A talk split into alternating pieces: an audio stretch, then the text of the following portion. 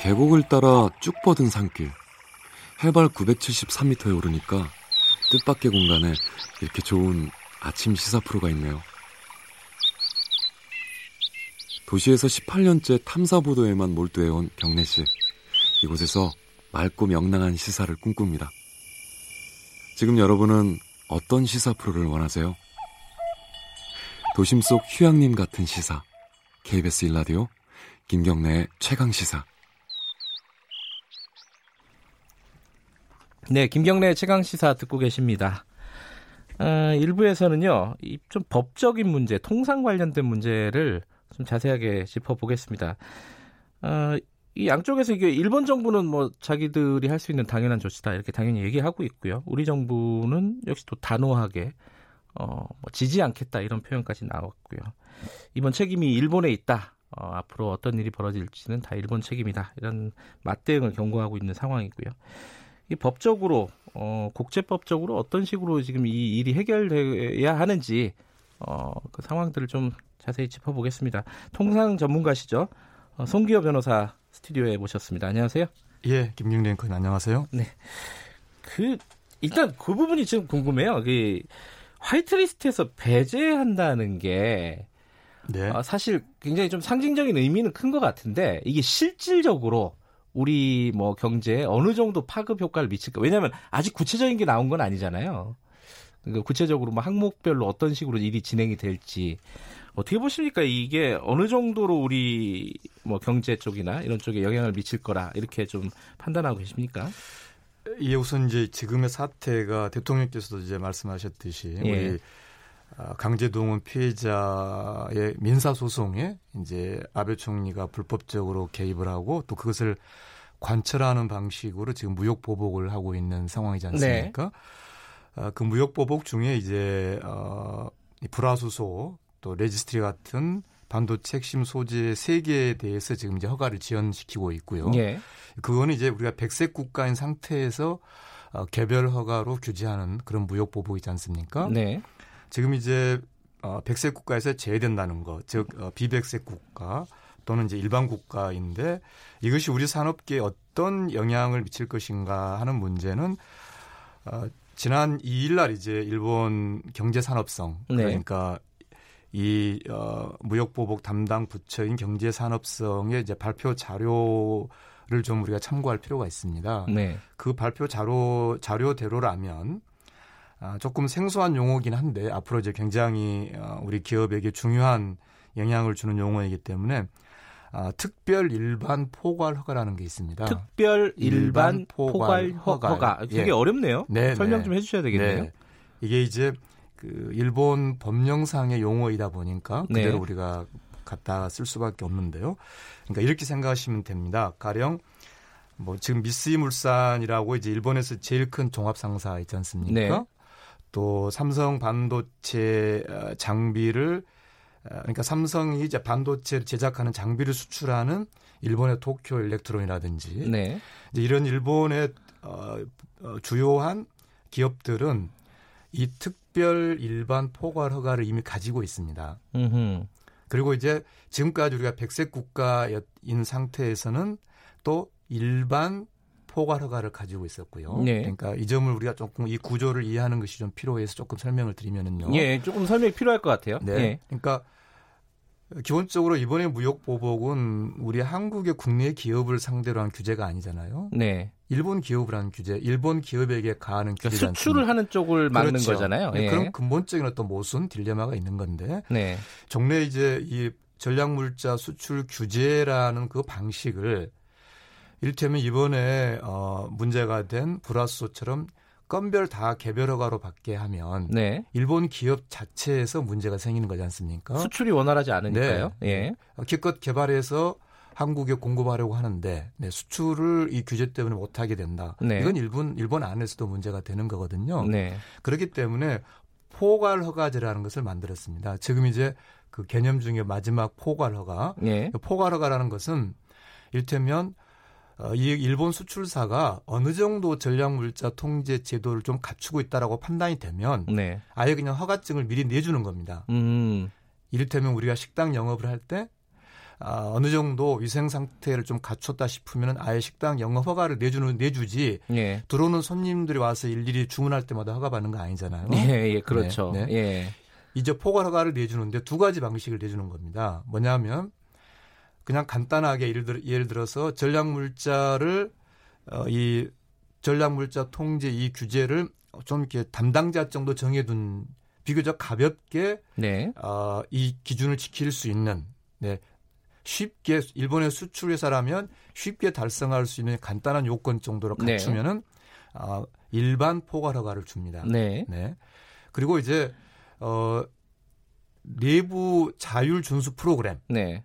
좀 까다로운 내부 어떤 절차, 내부 보고제도, 내부 사후 관리제도, 내부 통제제도를 갖추고 있는 곳에는 특별 일반 포괄 허가를 줍니다. 음. 비유하자면 어, 어느 정도 위생 상태를 갖춘 곳은 뭐 어떤 식당 허가를 준다면 네. 어, 좀, 어, 이를테면 뭐라 그럴까요? 뭐 닭고기 공장이라든지 네. 좀 상당하게 위생 수준을 요구하는 곳에는 우리가 햇섭을 준다 이렇게 이해하시면 될 것 같습니다. 음. HACCP라고 하는 네. 어, 이렇게 좀 위생 수준이 높은 그런 걸 요구하는 그런 인증인데요.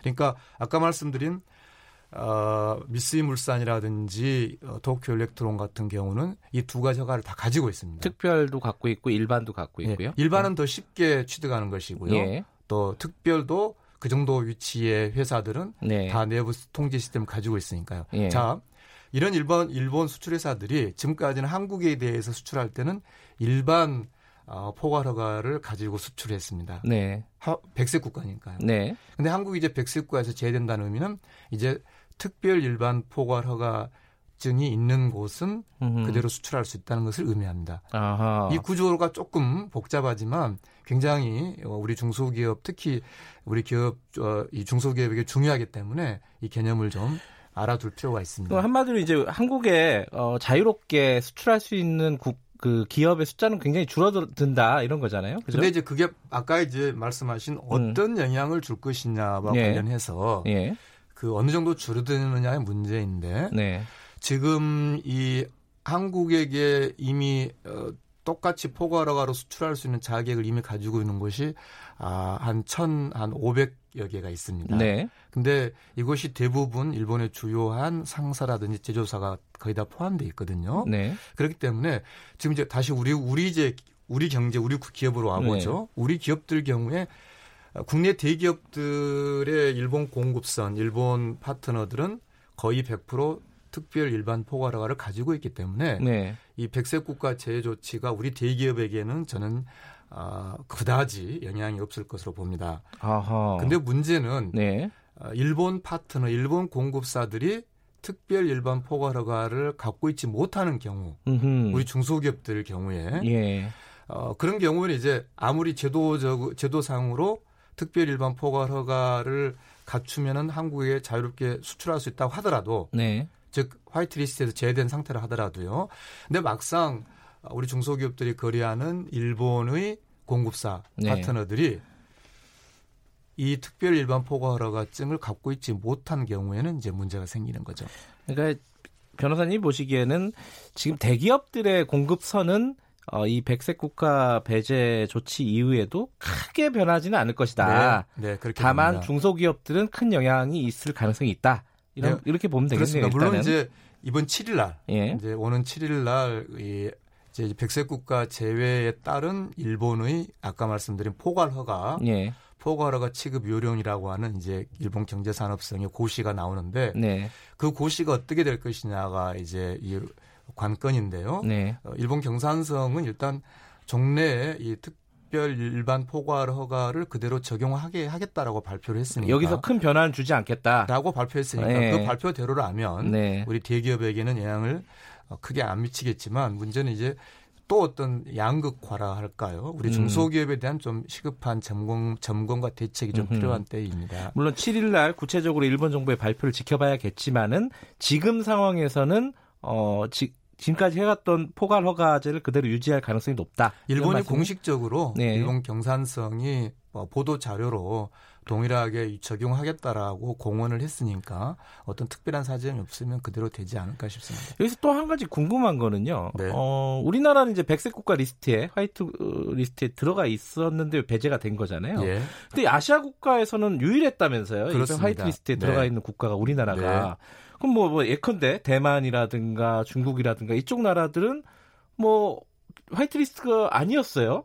그러면 우리나라도 그 나라처럼 이렇게 그냥 교육하면 되는 거 아니냐 이게 뭐가 그렇게 큰 문제냐라고 생각할 수도 있는 것 같은데 어떻게 보세요 이거는? 이것이 어, 아까 그래서 네. 그 제도 말씀 그 특별 일반 포괄허가를 말씀드렸습니다만 네. 이제 지금까지 홍콩 대만 싱가포르 쪽으로 나가는 일본 어, 기술 제품, 기계 네. 장비 네. 같은 거 이제 이 제도로 나간 거죠. 근데 문제는 아까 제가 처음에 말씀드렸습니다만 이 사태의 기본적인 성격이 과연 무엇이냐는 거죠. 네. 그러니까 어, 단순히 이제 그 지금 설령 특별 일반 포괄허가 제가 그대로 적용된다 하더라도 그 고시는 언제든지 바꿀 수가 있는 거고요. 네. 지금 더 근본적인 문제가 우리 반도체 산업의 핵심 소재인 불화수소를 포함한 세 개의 어, 핵심 소재 원료에 대해서 일본이 우리가 백색 공급 국가인 상태인데도 불구하고 개별 허가로 예. 지정을 즉 이 특별 일반 포괄 허가조차도 안 되는 방향으로 지금 묶어놨지 예. 않습니까? 지금 이것이 어 이제 허가가 안 나고 있는 지가 벌써 한 30일 가까이 되고 있는데 어 문제는 이제 이 허가가 이제 어 이 우리나라 반도체를 중심으로 한 중심으로 한 국제 분업 경제가 워낙 이게 영향력이 크기 때문에 네. 뭐 쉽게 일본이 어떤 그 국제 분업 지서까지 결혼할 정도로 허가를 지원시키지는 않을 거라고 봅니다만 네. 아까 앵커님 말씀하신 거 관련해서 더 근본적인 문제는 일본이 자신의 부당한 자신의 어떤 일방적인 어, 자신의 판단 이를테면 아베 총리가 생각하는 아, 전쟁 책임 또 식민지 불법 행위로부터의 자유로운 일본이라는 그런 개헌 네. 자신의 구도로 관철시킬 수 있는 한국에게다가 자신의 뜻을 투영시키는 그 통로로서 무역을 무기로 삼고 있다는 거죠. 네. 즉 설령 이번에는 뭐 경산성이 이번에 발표한 대로 뭐 특별 일반 포괄 허가를 그대로 적용하겠다고 했지만 일단 백색 국가에서 제외된 이상 어, 훨씬 더그 어, 예, 뭐라 그럴까요? 일본의 수출자가 한국 경 한국의 기업과 어, 이렇게 교섭할 때 어, 네. 어, 체크해야 될 부분도 늘어났고요. 오늘 음. 다 설명을 못 드리겠습니다만 이제 아까 말씀드린 것은 이제 목록에 집어넣어서 규제하는 방식이고요. 네. 기술 품목들을 목록 위의 방식에 대해서는 아 이것이 군사 전용 가능성이 있다라는 그런 어떤 상황이 생기면은 또 개별 허가로 묶는 제도가 있는데 어, 종합적으로 본다면 이번 조치가 갖고 있는 심각성은 어, 일본이 자신이 지향 아베 총리가 자신이 지향하는 그런 잘못된 어, 일본관 이것들을 한국에 투영시키기 위해서 또 그것에 순응하는 한국의 질서를 만들기 위해서 이 무역을 무기로 삼고 있다. 이런 점이 저는 이 지도의 본질적인 문제라고 생각합니다. 그러니까 무역을 무기로 삼고 있다 이러면은 지금 우리 정부도 WTO 제소 절차에 들어간다는 거 아니겠습니까? 그렇죠. 그러면 이게 가능성이 어떻게 됩니까? 이 WTO 규범을 위반을 한 겁니까? 이 보시기에는? 명백히 WTO 위반이고요. 네. 지금 아까 그 경산성이 네. 정례 어, 특, 어, 특별 어, 일반 포괄허가를 그대로 적용하겠다라든지 이런 것들이 다 지금 우리가 WTO 제소를 명백히 하고 있고 지속적으로 그 부당성을 국제사회에 제기하고 있는 상황이기 때문에 네. 일본으로서는 일본이 취할 수 있는 조치, 일본이 취할 수 있는 어떤 그 선택의 폭을 우리가 대단히 좁히고 있다. 으흠. 이렇게 지금 적절하게 잘 대응하고 있다라고 봐야 되는 것이고요. WTO에서는 이러한 수출 규정을 아, 자의적으로 운용하는 것 자체를 금지하고 있습니다. 아까 말씀하신 홍콩, 싱가포르, 대만 같은 경우에 그 네. 나라들의 수출되는 불화수소라든지 레지스트리는 다 이 3년 포괄허가 있는 곳은 자유롭게 나가고 있거든요. 네. 근데 그것보다도 더 엄격하게 전략물자 통제를 하고 있는 우리에 대해서는 아예 그것을 개별허가로 뺐다. 이것은 WTO 규범에서 어, 도저히 정당화될 수 없죠.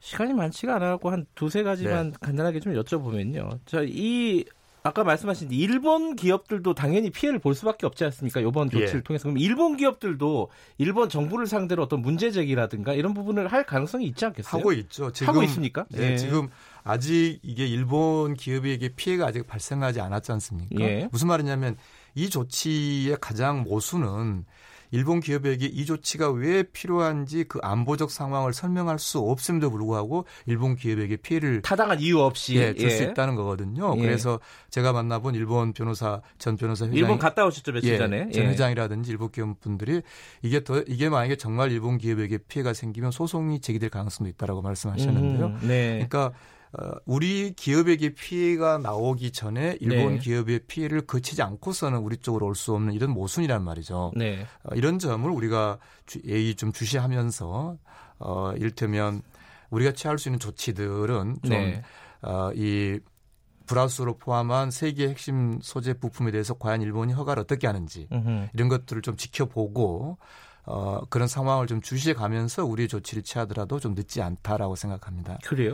그럼 지금 현재 예컨대 뭐 군사 쪽이요? 한일 네. 군사 정보 보호 협정, 지소미아 이런 것들을 하나의 카드로 사용하는 부분 이런 부분은 지금 송교 변호사님 기조로 보면은 조금 이른감이 있다 이렇게 보실 수 있는 거예요? 예, 물론 정부에서 잘 검토하시겠지만 지금 네. 우리가 이 문제에 어, 서, 이 문제에서 우리가 저는 어, 우위에 있다고 봅니다. 오히려요. 음. 왜냐하면 반, 한국 반도체를 기반으로 한 국제 분업 질서라는 것이 굉장히 오랫동안 아, 세계 경제에 제대로 잘 어떤 착근되어 있는 상태란 말이죠. 이런 네. 상태에서 아베가 안보적 정당화 사유 없는데도 불구하고 안보하고 경제를 묶었단 말이죠. 네. 네 이런 부당하게 연계시킨 건데 네. 어, 그런 어떤 아베 모순이 아베 스스로 지금 해결을 어떻게 할 것인지 국제 경제계가 굉장히 날카롭게 주시하고 있단 말이죠. 음흠. 이런 상황에서 특히 이제 한일 군사 정보 보호 협정 같은 경우에는 이제 북핵 에 대한 북핵 문제에 대한 어떤 우리 위기 관리의 어떤 점도 있고 또 어, 이것이 어, 그 자체로서 독립적으로 그 필요성이 평가돼야 된다는 점 그리고 음. 이제 아까 말씀드린 대로 안보와 경제를 부당하게 엮은 아베의 모순이라는 것이 있는데 어, 우리가 이 지소미아를 지금 상황에서 이것을 연계시킬 필요는 아직은 없지 않은가 이것이 음. 어, 일본이 불화수 문이라든지 이런 핵심 반도체 소재에 대한 허가를 어떻게 어, 어, 할지 이런 것들을 좀 우리가 사태를 주시하면서 어, 이, 이 상황, 이 지소미아 문제를 검토해도 저는 늦지 않을 것이라고 봅니다. 근데 이제 일본 내부의 문제도 있고 국제적인 여론도 그렇고요. 그럼 지금 일본이 추진하고 있는 이 정책들, 그러니까 한국에 대해서 보복 조치를 하고 있는 일련의 상황들이 장기적으로 보면 그렇게 어, 지속 가능성이 좀 떨어진다 이렇게 볼 수 있는 거네요. 근데 문제는 그 내부 파열음, 내부 모순에도 불구하고 네. 아베와 아베의 그 그룹들이 아, 이를테면 자신들이 지향하는 전후 질서의 어떤 어, 상징으로서 음흠. 우리가 전에는 한국에 대해서는 어, 다르게 했지만 이제는 내가 나니까 아베인 나니까 한국을 이렇게 때려줄 수 있다. 으흠. 그런 걸 지금 일본 국민들에게 가, 보여주고 있는 거거든요. 그런 네. 아베 총리와 그 그룹이 그런 기조를 저는 상당 기간 가져갈 것이다. 다만 그 네. 기조 그들이 취할 수 있는 조치의 폭과 선택 여지를 우리가 최대한 좁혀 나가고 일본 시민 사회, 일본 산업계의 일본 국민 경제 요구와 잘 조응하면서 그들의 조치를 결국은 네. 소멸시켜 나가는 그런 장기적인 관점이 지금으로서는 좀 불가피한 것 같습니다. 그 우리로서는 이런 어떤 일본의 모순적인 어떤 추진 방향에 대해서 원칙적 원칙을 좀 지켜야 된다 이런 말씀이신 거죠? 지금? 그렇죠. 궁극적으로 이제 참여정부가 네. 2003년에 했던 신산, 신산업 정책, 네. 네, 원천 핵심 기술 부품의 어떤 자립, 네, 이것을 더 어, 거기에 더 집중하는 음, 어, 지금으로서는 좀 그런 조금은 불가피한 상황도 좀 있다 이런 점을 좀 우리가 좀 이해했으면 좋겠습니다. 알겠습니다. 이 관련된 얘기는 뭐 2부, 3부에서 계속 어, 이어져 어, 갈 건데요. 이 송교 변호사님 말씀을 들으시고 좀 복잡했던 개념들이 좀 정리가 됐을 것 같습니다. 오늘 말씀 감사합니다. 네, 감사합니다. 네, 국제 통상 전문가입니다. 어, 송교 변호사와 말씀 나눠봤고요. 김경래 채널에서 1부는 여기까지 해서 정리하겠습니다. 잠시 후 2부에서 뵙겠습니다. 뉴스 듣고 어, 8시 5분에 돌아옵니다.